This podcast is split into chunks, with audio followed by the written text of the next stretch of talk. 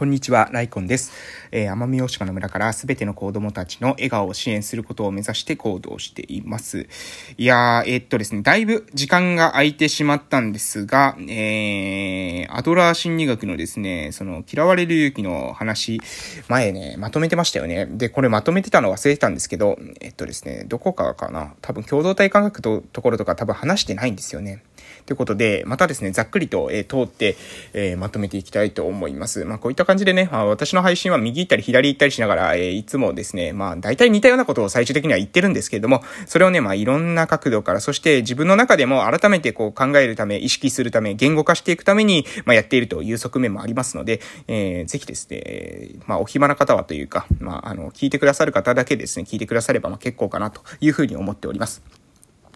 で、多分前の話の中で、えー、嫌われる勇気、えー、嫌われる勇気じゃなくて、アドラー心理学ですね。アドラー心理学の中の5つの基礎理論というものを話したと思います。で、この5つの基礎理論を抑えていくことによって、私たちは、えー、物事が何か問題が起きた時に、えー、それに対してですね、えー、視点を加えることができる。それがですね、例えばすごいネガティブなことだったとしても、それに対して自分なりの、えー、突破する、えー、方法というものを見出すことができる。そして、周りの人で、えー、例えばそういった、何ですか？うーん、えー、困難な状況に陥っている人がいたら、その人を勇気づけることもできる。勇気づけるときにも、え重要な視点を、え5つ教えました。この5つの視点をですね、持って物事を、に当たればですね、実は、え様々な問題がえシンプルに見えてくるということです。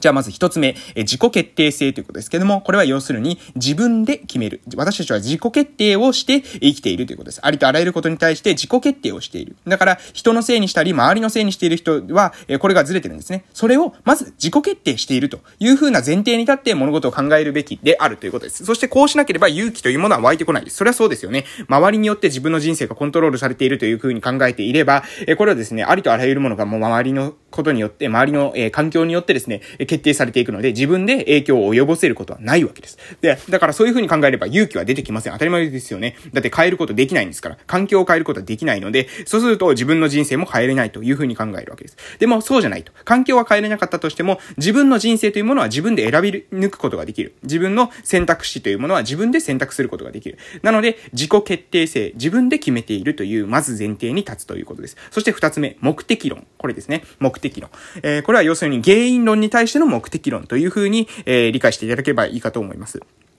原因論というのは何か問題が起きた時、何か困難がもし生じた時に、その時にですね、それには原因があるというふうに考える考え方ですね。で、そうすればですね、その原因を取り除けば、えー、変わる、結果が変わるというふうに考えがちなんですけども、この原因がですね、往々にして過去だったりします。例えばですね、私は昔こういったトラウマがあって、こういった性格になってしまった。だから人とコミュニケーションを取ることは難しいんだというふうに考えている人がいたら、そのですね、原因というものを解決することができるかというと、これ無理ですね。なぜかというと、そのトラウマを抱えたのは過去だからです。過去に戻ることできません。ドラえもんじゃありませんので、タイムマシンに乗って過去に戻って、で、その原因を取り除くなんてことはできないわけです。なので、えー、原因をですね、えー、原因が解決不可能な状況にあるのにもかかわらず、原因にとらわれている人、それはですね、原因をえ原因があるから今の自分があるというふうに考えるのではなく、私たちが何か目的に沿ってですね、そういった行動をしているというふうに捉えた方が、私たちの人生をコントロールしやすいんです。そして問題を解決していきやすいんです。もしあなたがですね、え人とコミュニケーションを取りたくないのであれば、あなたにはですね、その人とコミュニケーションを取りたくない目的があるはずなんです。例えば傷つきたくないとかですね。周りと傷つかないために人とコミュニケーションを取らない。それだけなんです。過去にトラウマがあったとかどうとかこういうことは関係ないんです。あなたには何かしらの目的があって、その目的のために、えー、効果的な行動というふうに自分が考えているものを選択しているに過ぎないということです。はい、二つ目言いました。そして三つ目、全体論です。全体論。これはですね、えー、思考と、えー、思考と、思考と行動とか、えー、感情と理性とか、こういったものを、分割して考えてしまう人ということですね。これでも、えなかなかですね、自分の行動に対して言い訳をしやすくなってしまうんですね。えー頭では分かっているけれど、ついつい食べてしまうとかですね。えー、太ってる人に多い、えー、文句ですよね。頭では分かってるけど食べてしまうんだよってね。そんなわけないだろうと、えー、いうふうに思いますよね。頭で分かって食べてしまうってね。そんな手が勝手にみたいな感じですね。右みたいなね、あの、寄生獣かみたいな感じになりますよね。そんなわけないんですから、えー、そういったことを、えー、そういった言い訳をしないということですね。で、感情と理性。えー、感情では分かってるんだけど、理性が逆ですね。大体ね。理性では分かってるんだけれども、えー、ついカッとなってしまってとかっていうことを言う人がいます。でも、そういうことを言い出したらキリがないわけですね。それを、それ本当は分かってるんだけど、みたいな感じになっちゃうわけですね。本当は分かってる。頭では分かってるんだけど、えー、体が勝手にとか、えー、理性では分かってるんだけど、ついカッとなってとかっていうことを許してしまえば、えー、あなたがですね、その行動を自分でコントロールできないことを言い訳する、えー、その余白を与えてしまうことになるわけですよ。そうですよね。だって、分かってるんですか？自分は分かってるんだけれども、でも感情がっていうことになっちゃうわけです。これ、要するに、人のせいにしてるのとは何ら変わらないわけです。それが自分の中で、自分の中で分割して、で、自分の中の自分らしい部分だという、まあ、例えば理性とかですね、えー、理理性と感情で言えば理性ですね。で、えー、頭と体で言えば頭とかいう、その自分の中で分割して、自分の中でより自分らしい部分はまともであって、それ以外の部分がうまくいかないというような言い訳をしていれば、あなた全体としてはですね、えー、何らですね、行動変わらないわけです。頭では分かってるけど、盗んでしまうっていう人は、やっぱり盗んでしまってるわけですから、そこをどうにかしないことには解決しないわけです。なので、分割してはいけません。あなたは全体としてですね、どういった風な人間であるのかということを、え前提に考えなければ、えー、何も解決しない。問題は前に進まないし、えー、あなたは自分の行動を自分でコントロールできているというような、え感覚を持てないということです。そして四つ目、認知論ですね。認知論。私たちの、えー、ありとあらゆるものというものは、私たちの認知によって決定づけられているということです。はい。えー、で、若干ですね、荷物が、えー、届きまして、え、脱線したんですけれども、何の話してましたかね多分認知論の話してましたよね。えー、認知論。私たちの、えー、世界というものは客観的な、えー、世界、はあるんですけどね。客観的な世界というものはあるんですけれども、でもその客観的な世界に関しても、私たちの認知を通してしか、私たち個人個人としては認識することはできないということです。客観的な世界あるんですよ。客観的な世界あるんですけど、でも、その、客観的な世界っていうものは、リアルをもって私たちにですね、えー、感じることはできない。これどういうことかなえー、例えばですね、雨が降ったという事実、これをですね、まあこれ前も多分こういった同じような例えで話してると思うんですけども、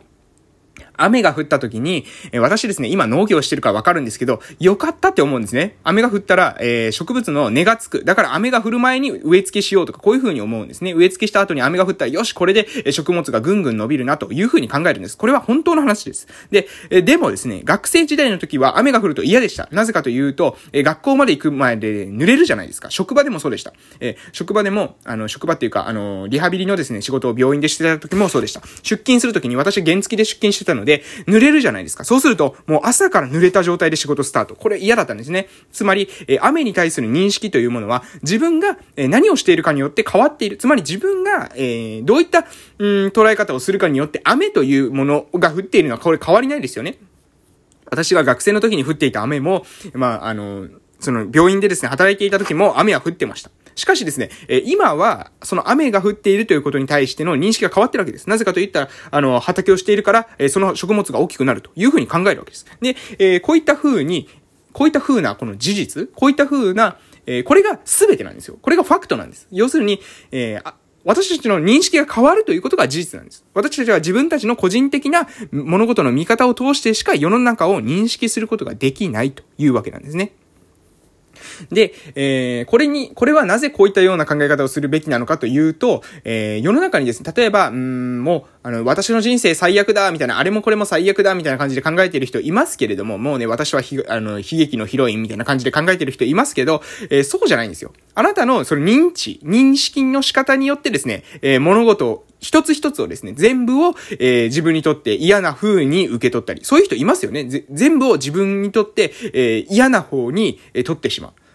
えー、わざわざなんで自分にとって嫌な方に取るのかなと思うんですけど、本人は気づいてないんですね。本人はそれが当たり前だと思ってるんです。本人は自分の、自分の世界に嫌なことが起きてるんだから嫌なことが起きてるというふうに認識してるわけです。だから、雨が降ってるってことは嫌だというふうにしか捉えられないというふうに思ってるわけです。でも、そうじゃないんです。あなたの自分の世界観があって、で、その世界観を通して、自分のですね、自分というレンズを通して世界を見るときに、それが初めて色がつくわけです。なので、えあなたがどういったふうに認知するのか、え、これは実は変えることができるんだよということです。で、変えることさえできれば、物事の見方を変えることさえできれば、えー、世界というものは変わらなかったとしても、世界の雨が降ることがなくなるってことはありませんよ。でも、雨が降ったことに対する自分の理解というものは変えることができるわけです。いいですか？雨は降る、雨は降ります。何をしようと？あなたがですね、どういった考え方を持とうと？雨は降ります。けれども、雨が降ったということに対してネガティブになっているという感情は、あなたが見方を変えれば変えることができるということです。だから、あなたの前、目の、あの、身の回りに起きていること、ありとあらゆること、それはですね、えー、あなたが物事の考ええ方を変えても、え起き続けます。いいですか？起き続けるんですよ。今と同じような状況は起き続けます。けれども、大丈夫です。なぜかというと、あなたの見方が変われば、世界のその事実というものは変わるからです。客観的な事実というものは変わらなかったとしても、私たちは客観的な事実を認識して生きてるわけじゃなくて、主観的な個人の、えー、レンズを通してですね、世界を見てますので、そのレンズさえ変えてしまえば、えー、世界の見え方というものは変わってくるんですよということです。つまり自分次第である。だから勇気を持つことができるんですね。世界を変えなければいけないということが、になってしまえば変えることできません。雨を降らせるようにしようとなんてこともできません。だけれども、自分の見方を変えることっていうのはできますよ、ということが、これが認知論の話です。そしてよ、えー、最後ですね、5つ目、対人関係論ということなんですけども、えー、これはですね、何か問題が生じたときに、えー、その問題というものは、えー、私たちがですね、えー、誰か、他者に対して何かしらの働きかけをするために、えー、うん、